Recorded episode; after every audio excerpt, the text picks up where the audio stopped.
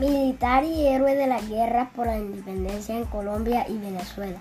Manuel Atanasio Girardot Díaz fue un reconocido héroe de las guerras por la independencia celebradas en Venezuela y en Colombia oportunamente en el siglo XIX. Su nacimiento se produjo un 2 de mayo del año 1791 en el municipio de San Jerónimo, perteneciente al departamento de Antioquia. Por aquellos años esa zona formaba parte de la nación conocida como las Provincias Unidas de Nueva Granada.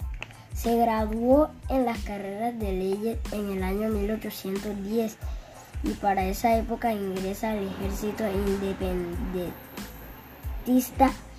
Integró la expedición que convocó la Junta Suprema del Gobierno y su participación fue clave en la liberación de Popayán y luego en la batalla del Bajo Palacé.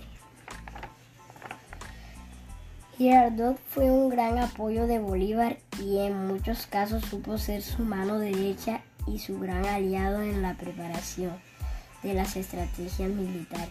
El 30 de septiembre del año 1813 recibe la orden de, enfrentar a las tropas de realistas en la hacienda de Bárbula y la misión termina favorablemente ya que consiguen alejar a los realistas. Sin embargo, el, el coronel Girardot pierde la vida en ese enfrentamiento, en el preciso momento en el que estaba plantando la bandera venezolana.